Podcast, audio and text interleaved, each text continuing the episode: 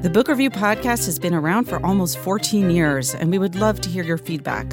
Let us know what you think by joining our panel at nytimes.com slash the book review. Thanks so much.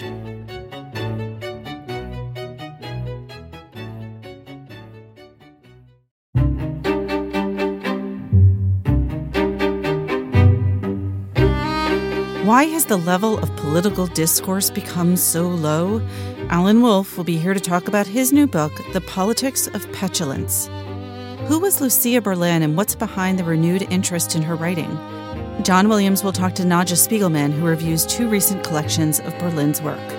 Alexandra Alter will give us an update from the publishing world. Plus, our critics Dwight Garner, Parul Sehgal, and Jen Szalai will join us to talk about the latest in literary criticism.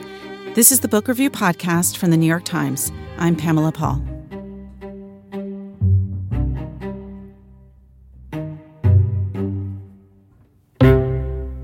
Alan Wolfe joins us now from Cambridge, Massachusetts. He is a professor emeritus of political science at Boston College and the author of 23 books. His latest is called The Politics of Petulance America in an Age of Immaturity. Alan, thanks so much for being here.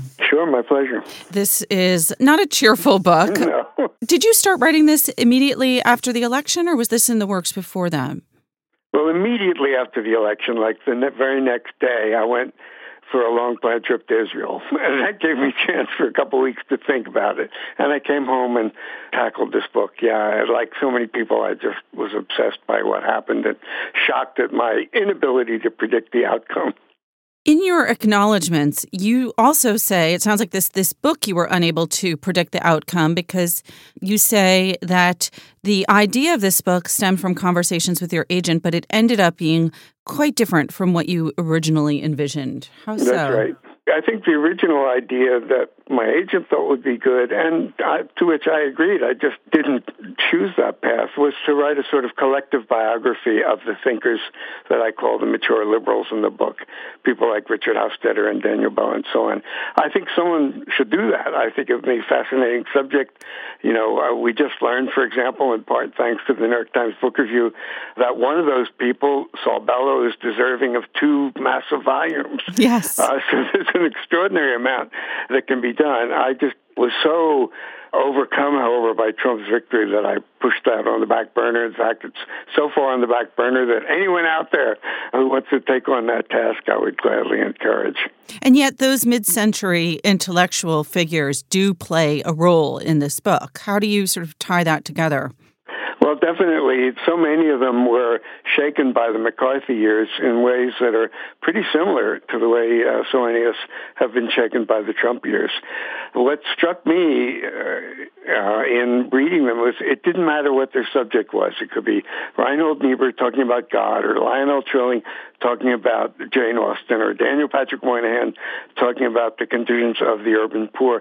But running throughout all of it was this emphasis on the need for maturity and the dangers that occurred from acting immaturely, uh, irresponsibly, and so on. So they were all tied together mm-hmm. in that, I think, very interesting way. So there are two kind of parallels here. There's the parallel problem, the McCarthy versus the Trump era with the very obvious actual tie of, of Roy Cohn. And then there's the response to that problem and, and perhaps a parallel or absence of parallel there. So I want to start with the problem. I mean, in what ways is the current political situation comparable to the McCarthy era? Well, Roy Cohn is too good even I, you know, that's for a novelist. I mean, that's just uh, essentially remarkable. But for me, the, the underlying problem was this problem of America's penchant for despotism, penchant for something resembling populism, a search for quick answers, uh, almost visceral turning away from thoughtfulness from reason, from understanding that politics is just simply not capable of satisfying people's immediate emotions. We want something, we want it now. And the anger underneath that, which we now see, you know, all over Europe as well as in the United States, is a perfect example of what I'm calling political maturity. Unreflective, immediate, lacking complexity, lacking nuance. Those were the features that Bell and Hofstadter and so on wrote about over and over and over again. I think they're much more appropriate to our era than it was to the era in which they were writing. The other possible parallel there is the the idea of a witch hunt, where you have an actual witch hunt during the McCarthy era, and then the accusations of a kind of witch hunt today. So, uh, but it seems that there are important differences there. Yeah, well, now we know that there's a McCarthy among us because President Trump has said so. All the forces that you know he sees against him. Uh, but talking seriously, witch hunts, conspiracies, the populistic ur- urges, they're, they're strikingly similar, and they make you tend to conclude that they're a permanent feature of American politics, going all the way back probably to the founders and their reading of Aristotle and their worries about the demagogues in ancient Greece. But one thing certainly is different now, and that is we elected someone as president of the United States who shares those features. That simply hasn't been our experience at all in the 20th century. This is really the first time in the modern era that we have someone in office who manifests all of those tendencies in extremis, mm-hmm. one would have to say. And yet, it sounds like you're arguing that 2016 isn't really an aberration, but is part of this continuum of demagoguery in American politics, at least dating from the 20th century. Maybe uh, too influenced by that brilliant writer Richard Hofstadter, who also, when he wrote about the paranoid style in American politics, both said that it was a persistent feature you know, we see it in the Illuminati, the Bavarian and so on, but that it was also remarkably more powerful in, in his period. That's pretty much exactly my approach. You don't create something out of nothing. Trump didn't, you know, just suddenly pop up full born. He's tapping into deep currents in American cultural and political life. Yet he's so extreme and he possesses such exaggerated features of those tendencies that you could also say that he's unique. In any case, forgive me, Pamela, I'm simply not going to probably get into that question of whether this is just one more episode in a long continuous thing or something brand new. It's both. For those who haven't read Richard Hofstadter or aren't familiar with his work, explain what he was referring to when he wrote about the politics of paranoia and what he was responding to. People haven't read him, they really should. It's rare that a historian from uh, so quite some time ago by now and who also died tragically young, could be so relevant to our present era. But this notion of a paranoid style of searching for conspiracies is a very, very powerful concept, and it certainly surrounds the Trump administration and Donald Trump himself and many of his followers. But it also has a, some kind of resonance on the left as well. There are conspiracy theories on the left, or I guess you could call it the left there's something called skepticism, which is very healthy. We ought to be skeptical of what we're told, but there's something called suspicion, which is not healthy at all. And I see Hofstadter as probably more than any other writer of the previous generation drawing out the tension between those two different ways of thought. But let me also give credit to Daniel Bell and Trilling and Niebuhr and so on. They, they were just absolutely brilliant intellectuals. They are a truly remarkable group of thinkers. Were the public intellectuals of that era effective in terms of modulating the impact of demagoguery? They were for a while.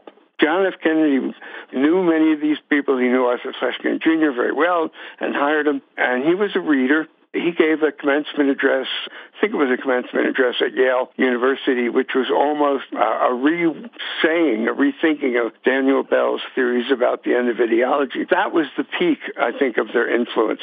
Uh, after Kennedy was shot, killed, you had a very different kind of presidency, and I don't think we've ever gone back to era. It's questionable whether writers of this kind should have direct impact upon an administration. But that's certainly not, you know, to the degree that I'm trying to keep that tradition alive, however well or badly I succeeded. I personally would have no interest in directly influencing someone running for president. I see that kind of intellectual work in the background shaping what American culture looks like because there's nothing fixed about America's political culture, and writers and intellectuals can play a major role in reshaping it and redefining it. Is there any equivalent in terms of public intellectuals or the quality of discourse today? Well, there are many uh, important public intellectuals today, and there's certainly a, a younger generation. Uh, I'm not one of those people that you know feels competition from people much younger than myself. I'm I'm glad that they're out there, and I'm glad that they're writing. Well, one writer, Russell Jacoby, said quite some time ago that what really killed public intellectual life is the university because the university started to expand and it grabbed up people like Irving Howe and so on and turned them into academics. I think there's a lot of truth to that idea. But if it's true, the universities are closing now, not necessarily closing down, mm-hmm. but closing against the kind of broad intellectual work that uh, someone like Irving Howe stood for. So every academic department, in every field, philosophy, political science, literature, they're becoming more and more specialized, more and more rewarding a narrower gauge articles and journals rather than books. I think that's uh, unfortunate for the academy, but for intellectual life, it's great. We're going to have a lot more people who are freed from what I see as just the increasingly horrifically narrow prejudices of academic work who, be, who could become public intellectuals and give a real gift to our culture. The problems that you're talking about in terms of the current state of democracy are it, it's a very grim picture. So I'm curious sort of how those thinkers are able to contend with what you describe as the politics of petulance and an immature democracy. Define a little bit what you mean by those two phrases and and how are intellectuals able to respond to those or are they?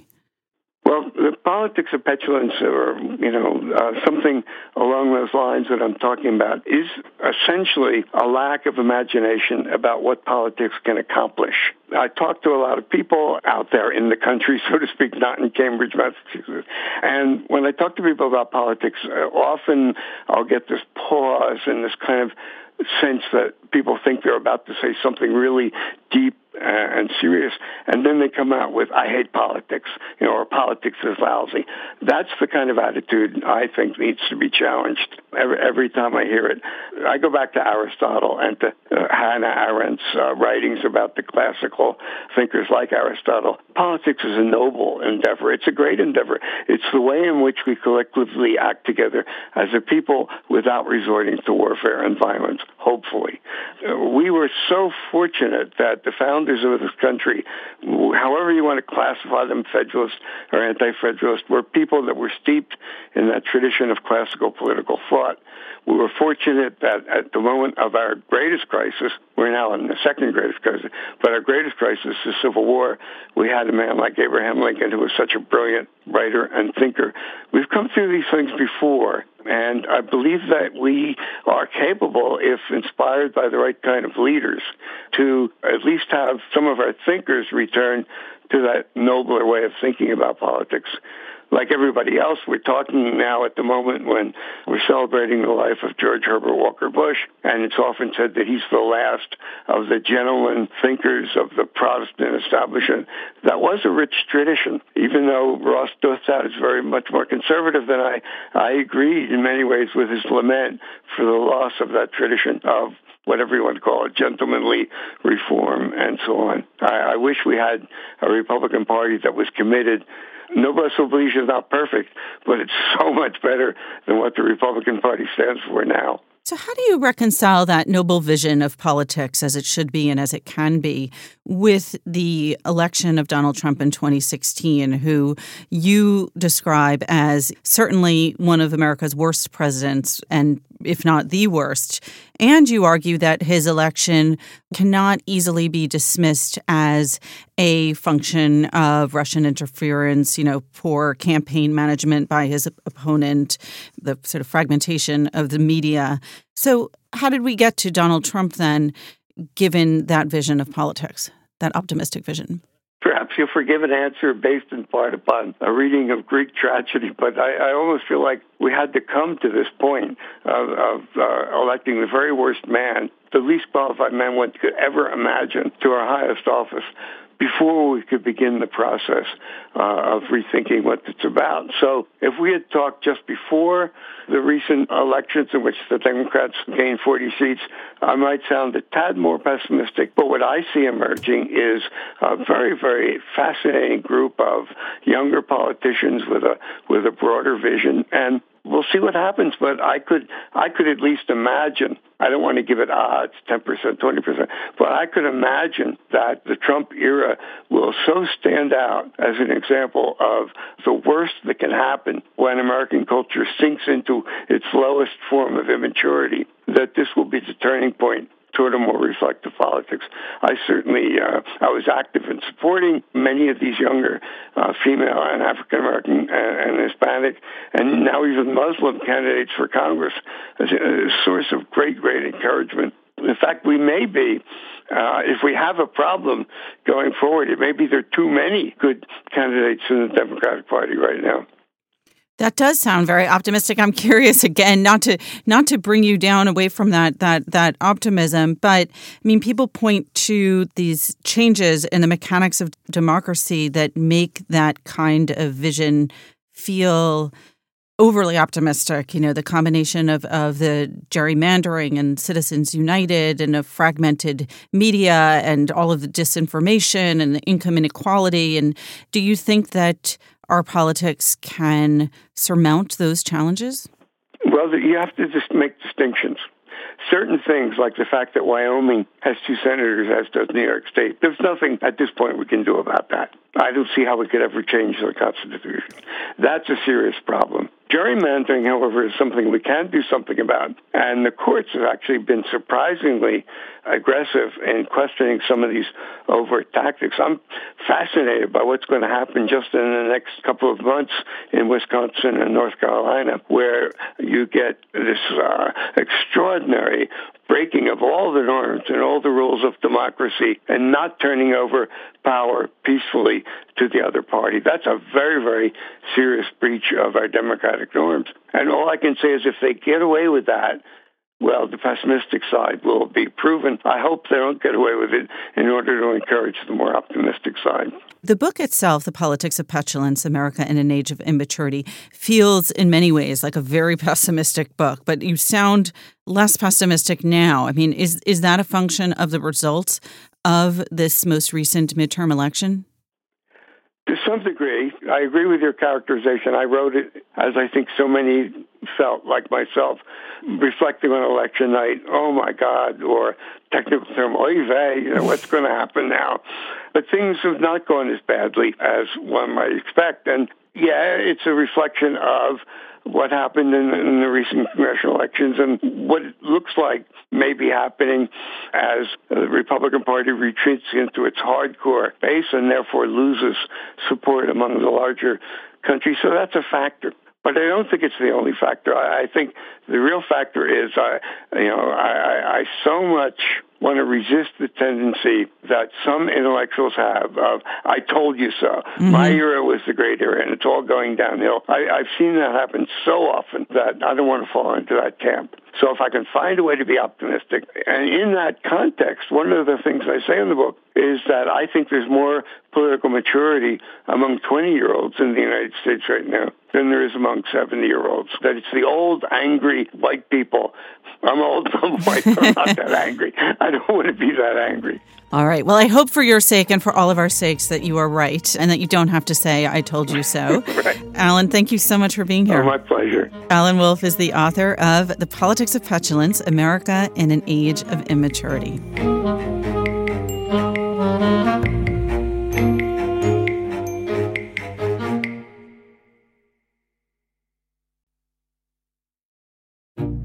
So here's a request for our listeners. I get lots of feedback from you, some complaints, lots of kind words. Really appreciate it. You can always reach me directly at books at nytimes.com. I will write back. But you can also, if you feel moved to do so, review us on any platform where you download the podcast, whether that's iTunes or Stitcher or Google Play or somewhere else. Please feel free to review us and, of course, email us at any time. This is John Williams, and I'm joined by Nadja Spiegelman, who wrote a lovely review this week in the book review of two books by Lucia Berlin Evening in Paradise, More Stories, and Welcome Home, a memoir with selected photographs and letters. Nadja is the author of a memoir, I Am Supposed to Protect You from All This, and she is also the online editor of the Paris Review, but she has made time in her schedule to be here. Hi, Nadja. Thank you so much for having me. Nadja Berlin is one of these writers who uh, is one of those wonderful rediscoveries for people. Uh, just in recent years, her work has kind of come back to light, and I'm I'm curious how you first came to it. In 2015, when A Manual for Cleaning Women came out, a sort of recollection of all of the stories that had been published during her lifetime and never received the acclaim that they deserved, and became an overnight sensation, spending weeks on the bestseller list and creating an instant new space for her in the canon of American writers and American women writers. I was totally unaware of that happening. Um, I was living in Paris. I was trying to finish my book. I was sort of vaguely aware on the internet that my friends were reading something they were excited about, but I was reading very selectively at that time. And it wasn't until this second collection came out, or I got it in galleys a few months ago, that I discovered her work for the first time and felt a little embarrassed to be so late to it, but also fell in love in that deeply hmm. personal like this writer is mine this writer is speaking to me no one else will ever understand the depth of the love that i feel for this. Um, that i think lucia berlin's writing sparks in so many people. Why do you think that is? I, I agree completely I, I, can't claim her. I don't think. I, I, mm-hmm. feel like there is something. Uh, you have a great line in the review actually, where you say, "In death, she became the." We should say that she died in 2004. She was 68 years old, and uh, and and lived a pretty hard life, which we'll discuss a little bit. But you have this great line in the review where you write, In death, she became the patron saint of every coastal cool girl, every exhausted mother, every daydreamer of plane tickets, every chaser of her next broken heart. As not a coastal cool girl, I think there probably is parts of this that I can't relate to, but I, I do love her, and I, I know a lot of female friends in particular who do think of her as a kind of saintly figure, and I wonder why why you think that is. There's an intimacy to her writing, the feeling that you've that you've walked into a story that she was that she was already telling and will keep telling and will keep telling in all these different ways. A lot of her stories began as bedtime stories that she told her sons about her own life, and you can tell when you're reading especially when you're reading these two volumes together, Evening in Paradise and Welcome Home from her memoirs, and when you're reading them when you're reading her entire body of work, you can see how often she's retelling and retelling and retelling the same stories, trying to hit them from different angles, trying to like see how they they to see the different things that can pull you through the narrative. And there's something about that that feels, even when you're hearing it for the first time, where you already want to have been hearing it for the 20th time and you want it to be like you're in a bar with your friend and she's telling that story again and you love hearing it so much. The writer Rebecca Bengal described Lucia Berlin as having a graveside bedside manner. and I love that phrase. I think it's very true. I think that there's something where it feels like like she's she's a friend who's going to tell you the hard truths. She's that best friend that you wish you had in middle school the one who is totally fearless, the one who is fiercely loyal, the one who is going to like like drag you onto a moving train and then like get you home in time so that you won't be punished by your parents. Like it's like she she can do both at once, be both incredibly tender and compassionate but also incredibly reckless and I think that that combination especially it's a very specifically feminine strength and that that without anything about its femininity undercutting its strength. And I think that there's something about that that appeals so strongly to women readers. And let's talk about some of the raw material because you had mentioned something about you know someone telling you these stories at a bar, and I do think that they're more redolent of bars than they are bedtime stories. You mentioned mm-hmm. her telling these to her sons, and they they're they're fairly bleak for bedtime stories. So let's talk a little bit about her life and and some of the things she went through and some of the material she was drawing on because the stories are highly autobiographical. She grew up bouncing all over the Northwest in these small mining towns. Her father was a mining engineer, and it was a lot of sort of campfires and mosquitoes. And then um, during World War II, while her father fought in the war, she went down to Texas to live with her mother's grandparents and her mother. After the war, her father, when she was 13, her father moved the family to Santiago. Then she went to the University of New Mexico. Then she zigzagged through the country from New York to California. She lived so many different lives, not just geographically, but also in terms of the the strata and tenor of the lives she was living. She lived very glamorous lives. She lived very down and out lives. She lived very adventurous lives and like zigzagging across Latin America with her two sons and the man she was in love with who was addicted to heroin, but also very boring lives as like a very trapped housewife to a sculptor husband who saw her just as an aesthetic object that needed to be fixed and made her sleep face down so that her upturned nose would be flattened. She was hmm. she was so many different kinds of women within her lifetime, and yet she was also so completely herself, at least through her stories. The voice is so consistent. She she she lived such a jam packed life, mm-hmm. and, and, I think by the time she was thirty, I think she had four children and three failed marriages, mm-hmm. and she struggled with alcoholism. This book of memoirs, Welcome Home, is some letters that she wrote. It's also some sketches she wrote about the places she had lived. There's something very incomplete about this book, but what do we get from it that we maybe don't get from the stories or that we do get from the stories? Is it a different sense of her?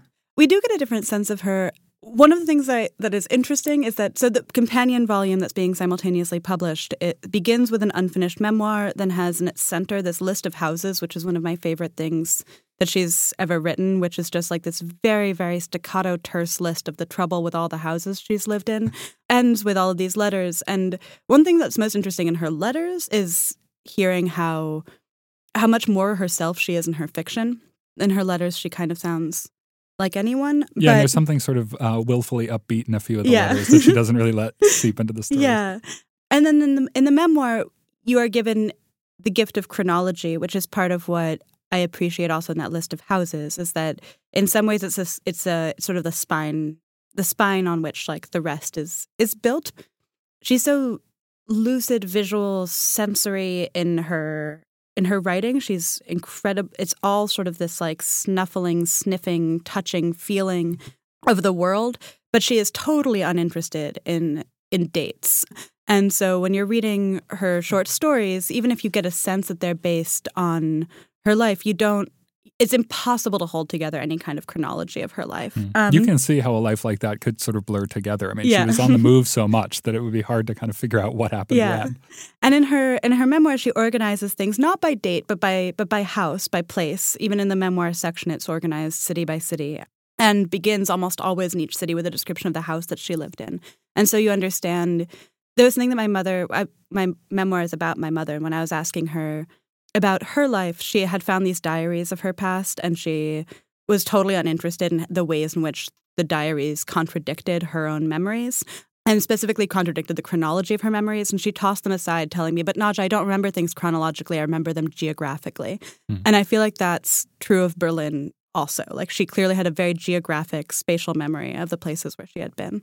You obviously, after reading these books, went back and devoured a manual for cleaning women, mm-hmm. and you're you're now as devoted a Berlin fan, I think, as exists. So this new collection of stories, Evening in Paradise, do these stories compare well with the manual for cleaning women? Do you feel like it's the same level of quality in terms of the selection and what was left to to mine? It's so hard to know, having read them, quote unquote, backwards. Mm. And many of the stories in Evening in Paradise are different tellings of stories that appear elsewhere in Manual Manual for Cleaning Women. Some of my favorite stories Manual for Cleaning Women have to do with her time it working in a hospital or as a cleaning woman or stories about her mother, of which there are very few in Evening in Paradise. But Manual for Cleaning Women is presented as colon selected stories, mm-hmm. and Evening in Paradise is presented as colon more stories.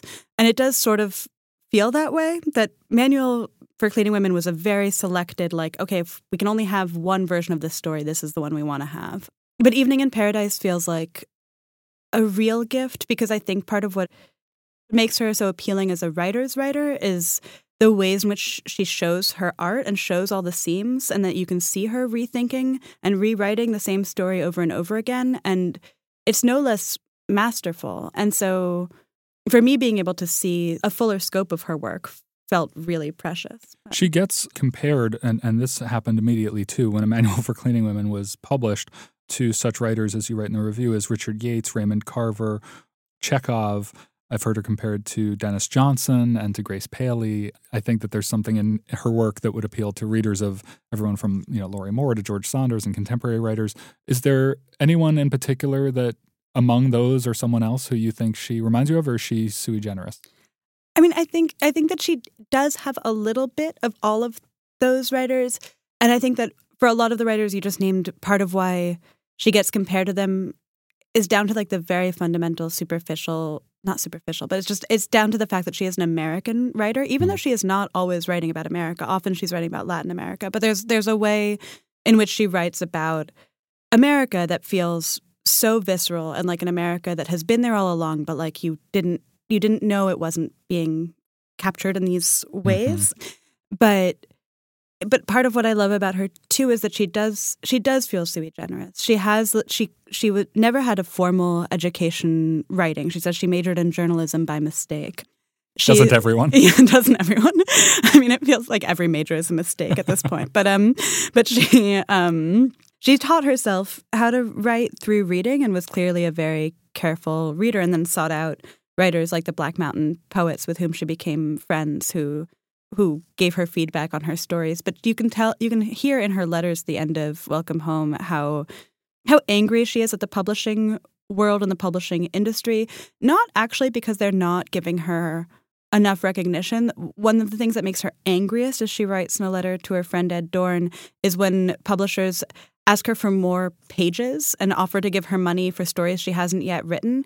And she's so insulted by that because her stories are not pages and they can't be quantified by by the amount of them that she has written. And how dare they like stories that she hasn't written yet or that they haven't read yet? Like that that offends her to her core. Um and and there's something She's a purist. Yeah well it's also just like she she really wants recognition, but she wants recognition for what it is that she is doing. And she hates the idea that, like, oh, she's been sort of cast as a type. She's like, she can do this. She's that kind of writer. And like, they're going to buy, they're going to buy those superficial things about her. And I think, I think that's, that's visible too when you're reading her that she is, she is so, she does feel like she is reinventing so much of what a short story can be while being very aware of what a short story is but they they start in the wrong place they end in the wrong place they are both like incredibly maximalist in terms of their sensory detail but incredibly minimalist in terms of like they're often very short yeah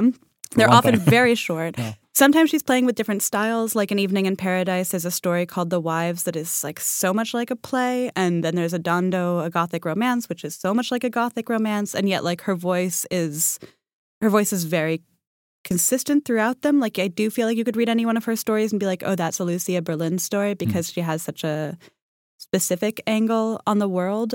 I do think that she is sui generis in a lot of ways, and it is it's why people were so excited to discover her writing in the first place.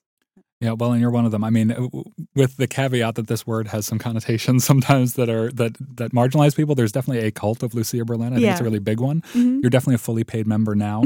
I'm I'm tempted to read the very long last paragraph of your review because it's very lovely and moving. But I I would urge people to go find it for themselves in this week's issue of the book review. Nadja, thanks so much for being here. Thank you so much for having me.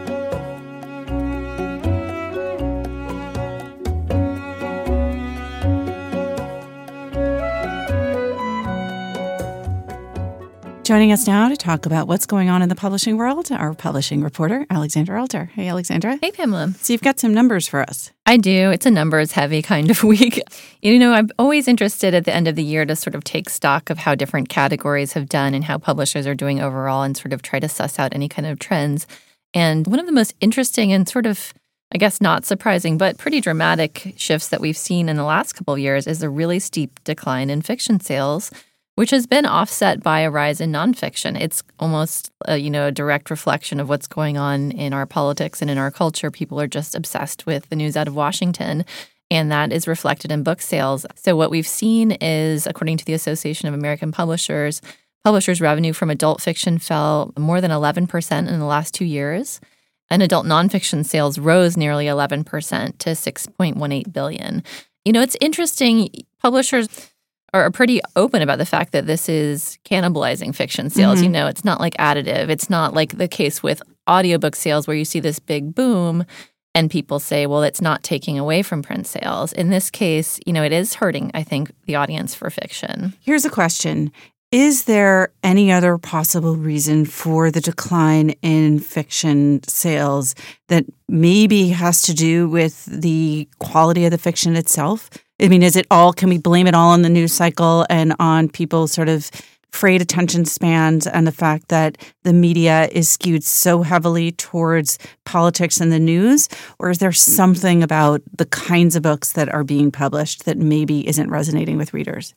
That's a really good question. I think publishers are more comfortable pointing fingers elsewhere, you know, and saying, "Look, how could we possibly compete against this melodrama?" Right. We have all this great every books. day? It's not our fault. Exactly. But on the other hand, if you're looking at big breakout fiction hits, you know, in the past, we haven't had one of those like a Gone Girl or Girl on the Train or Fifty Shades or something that becomes this pop cultural phenomenon that suddenly you have to read it because all your friends are talking about it and there's a movie coming. And I think that has probably contributed in addition to the political news cycle. Right. But all I- the talkers this year were basically political books. Exactly. If you look at the best selling books of the year, you're looking at Michael Wolff's Fire and Fury, which sold, I think, two and a half million copies. Bob Woodward's book sold more than a million copies. James Comey's book sold incredibly well. On the other hand, the biggest best selling book of 2018 is Michelle Obama sort of blew everyone out of the water when she came in um, late in the year, but still sold more than 2 million copies quite quickly. So all right. So there are there are some, I guess, happy stories in there. that's right. All right. Thanks, Alexandra. Thanks for having me.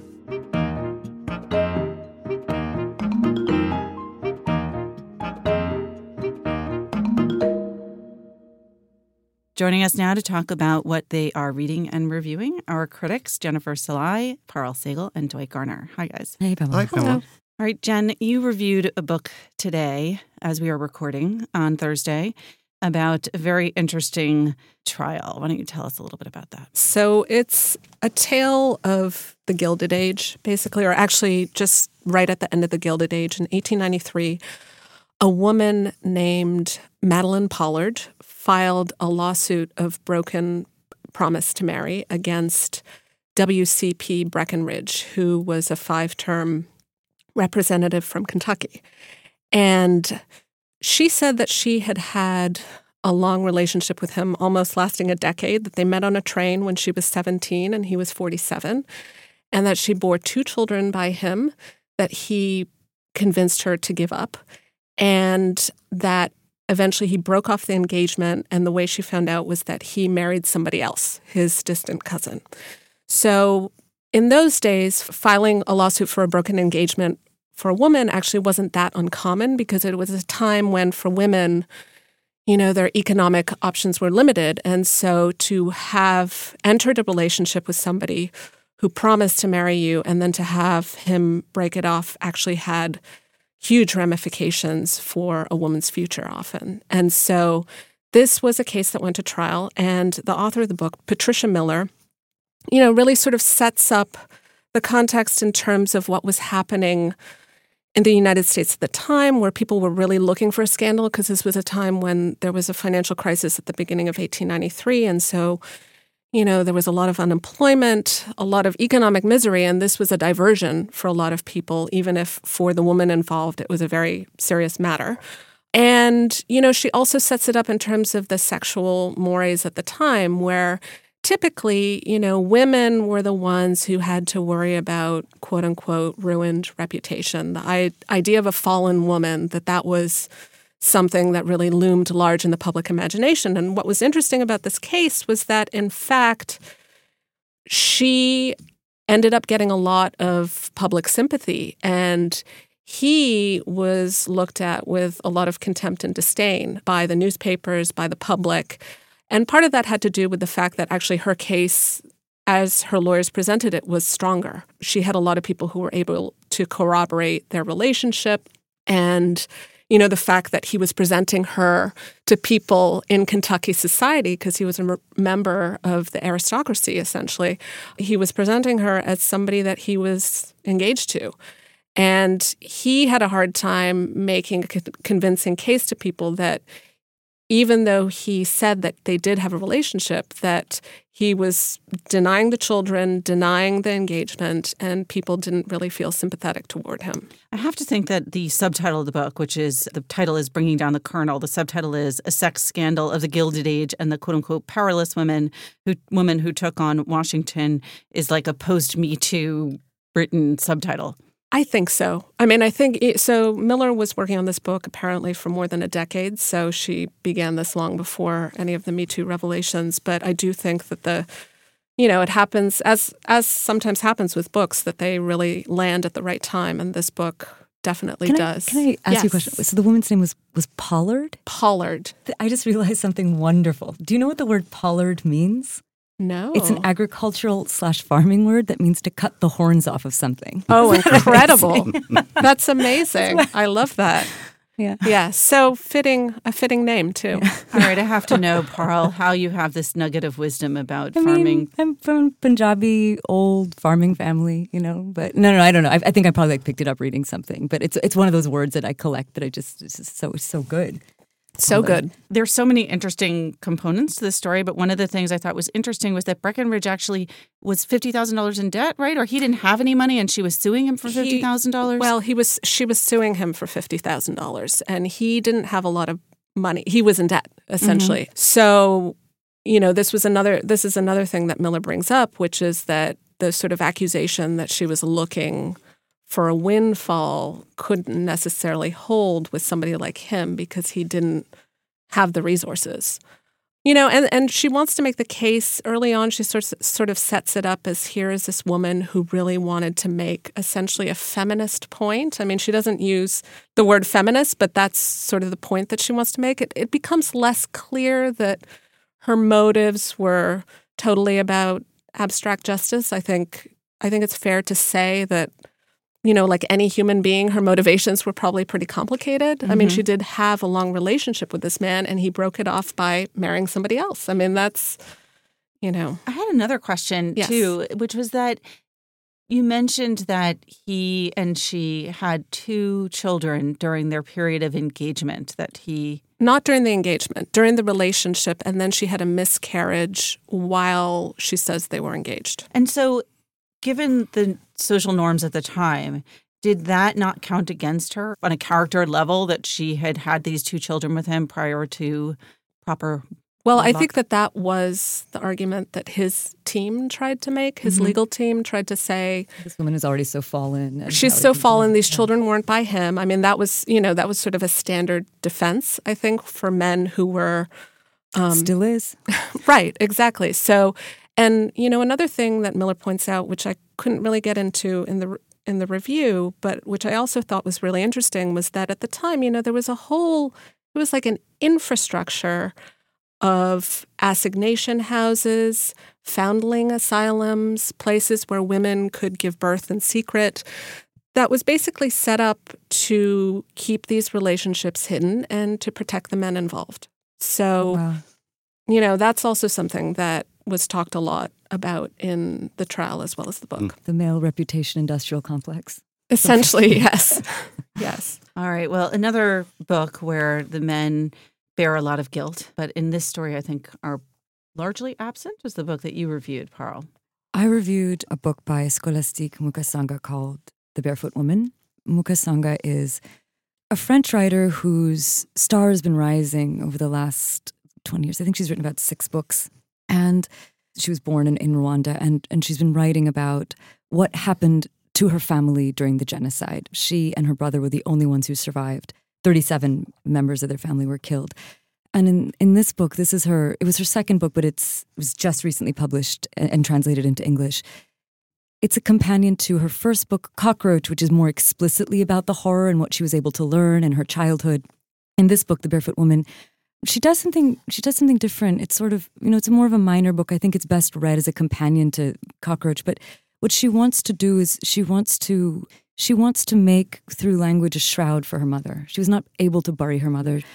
She, she's trying to both bring her mother to, to life on the page, Mhm. but then also somehow find a way to commemorate her and and to give her peace. It's a very simple book. It's a very short book.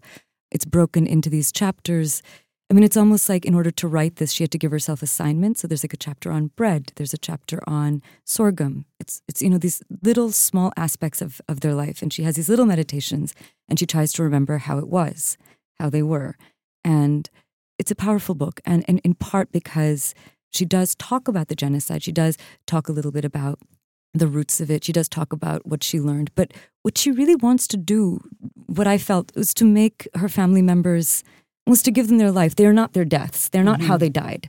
And she wants to resurrect them and this whole world that is gone. And it's it's very detailed. It's it's done with a great deal of tenderness and charm. Um, it's a difficult book to read, obviously in many ways, but it's not like Cockroach, which was it has such there's scenes in that book that I can't even think about. You know, I was thinking about as I was writing the review. I was like, do I owe it to her to quote some of these things? And I couldn't even write them down. It's that kind of it's that kind of a painful book. And yet I came away mm. from reading your review wanting really to read two other books. Yeah. Cockroach and the Philip Gourevitch. Yeah, the Gourevitch is a really great book, and I reread it when I was when I was writing this book. And uh, I mean, it's astonishing that so the title of the book is "We wish to inform you that tomorrow we will be killed with our families," and it's you know it's a history of the of the genocide. It goes back to the roots of you know what caused it. It's sort of based on a lot of reporting that Gourevitch did on the ground, and oral histories and testimonies, and it's an incredibly incredibly powerful book. Dwight, you didn't have as kind words for the author of the book. I had a you... hard week, Pam. I'm Tell joking. about I, the book I, I, was lucky enough to get to uh, read the new Booker Prize winner, uh, uh, Milkman by Anna Burns, who's a writer from Northern Ireland, and her book is set there in the 1970s. And Milkman is about a young woman. She's 18. She likes to wander the streets of her town. Wander might be might be an awkward word, but walk. She walks to and from work and to school and wherever uh, while reading a book, and she reads she reads classics. You know, she reads Dickens and um, she reads Gogol, and because she's trying to escape the 20th century, the troubles are happening. Her world is sort of grim, and so she's disliked in the town for seeming aloof. And then the, the book's title, Milkman, comes into play because there's this local political sort of revolutionary thug celebrity who takes a sexual interest in her and starts trying to pick her up and starts showing up where she is and he's very threatening and, and it sort of turns her life upside down. And, and once she's seen as this person's girlfriend the milkman's girlfriend i'm not going to tell you whether she actually is or is not in the book by the end but um, she becomes sort of an object of, of local fascination and extreme deference and people give her free things and the book is not uninteresting but it's it's extremely it's very difficult to read. She has a she has a style filled with circumlocutions and every every qualification is itself qualified and the sentences run on and on and on and I just felt that and you know I, I, there's nothing I mean difficult fiction can can be terrific fiction I felt that the amount of effort required to penetrate her sentences was not always worth you know, it wasn't always worth it. I just felt like, you know, as Nietzsche said about some kind of thinkers, that she was sort of muddying the water to make it appear deeper than it was. I think my favorite line from your review was reading this book to me felt interminable, and I would not recommend it to anyone I like. so that implies there are some people I'm recommending it to. Which I have not I know. We warned the desk that if Dwight says, "You know what, you really have to read next." Uh, I have a uh, question though. I have a question about difficulty in fiction. Do you have a certain, or difficulty, in, frankly, in nonfiction? Do you guys have a sense of like a rule, an internal rule for yourself, like when it seems to be working, when it doesn't seem to be working? I don't think so, Parul. Do you? I mean, for me, it's just you know when you're reading Cormac McCarthy's mm-hmm, knottiest stuff mm-hmm. or Faulkner's knottiest stuff or Mrs. Dalloway, there's just this sense that that you understand what the writer's project is. Not just that, but you're you're gleaning sort of thoughts and impressions of the world, and you just feel that there's something building inside of you that I just didn't get with this book. It just felt haphazard. It just felt for the sake of it. I mean, she's, as I said, she's not untalented, and I wouldn't have been, I don't think, as harsh as I was, except for the fact that she's won the Man Booker Prize. I was going to say, yeah, is it easier to, to come down hard on a book when it's it is. If she had been like a that? first, if she, this had been a first novel no one had ever talked about, I probably wouldn't have reviewed it. But but since it's become a very big deal, and since I was so frustrated by it, I really it sort of just killed my mood for a week to have to pick it up again. I just felt that I should give an authentic sense of that to the reader of the right. frustration I felt. Other readers may like the book a lot. Clearly, some have. Has either of you read Anna Burns before? I haven't. Isn't it her first book? Is it her first book? I, I thought no, it was it's her not third. her. It's her third. It's her book. And I'm not sure the other ones have been published in the U.S. They may have been. I'm not certain. Well, this one I think was originally scheduled for February, and the publisher Graywolf moved it up to December after it won the prize. Yeah, to catch the ride, and it sold very well. And you know, a part of me feels like there are a lot of readers who kind of feel like a joke has been played on them when they, you know, start reading this in, in England after this winning the Man Booker. Although some books aren't for everyone. Is December a hard time of the year to be a book critic? Oh my god! Oh, yeah. it's we've been talking. We, get, we all slumped visibly. well, it's just it's just a, publishers want to get their big books out a little before this, so there's time for some momentum to build. So December tends to be a very dry Bleak. month. Yeah. Bleak. But, yeah. but, Barren. some, but sometimes some weird books have sneaked through. I can't remember now what the titles have been, but I was an editor, as you know, as all of you were before became Yeah. critics at the book review. And there was always like one great book that kind of Yeah. slipped through in December Yeah, and I- got some good play on the cover of the book review because there was nothing else coming out that Why- month. where, where is it this year? I Where is the one book that the three year. of us can review together? I can do. I mean, I kind of feel like it's like July at the movies, which is that, you know, the, especially for global films and maybe for global literature, that like people sneak in, they're little, they're small, they're books that they never expected to get a lot of attention. I don't know. I'm going to review Milkman again next week. Rash And then I'll do a third take the week after. I would actually really I recommend you both that. read it. Actually, I might. All right. So you know what's coming, podcast listeners. Thanks so much, guys. Thanks. Emma. Remember, there's more at nytimes.com slash books, and you can always write to us at books at nytimes.com. I write back, albeit not right away. The Book Review Podcast is produced by Pedro Rosado from Headstepper Media with the great help of my colleague, John Williams. Thanks for listening. For the New York Times, I'm Pamela Paul.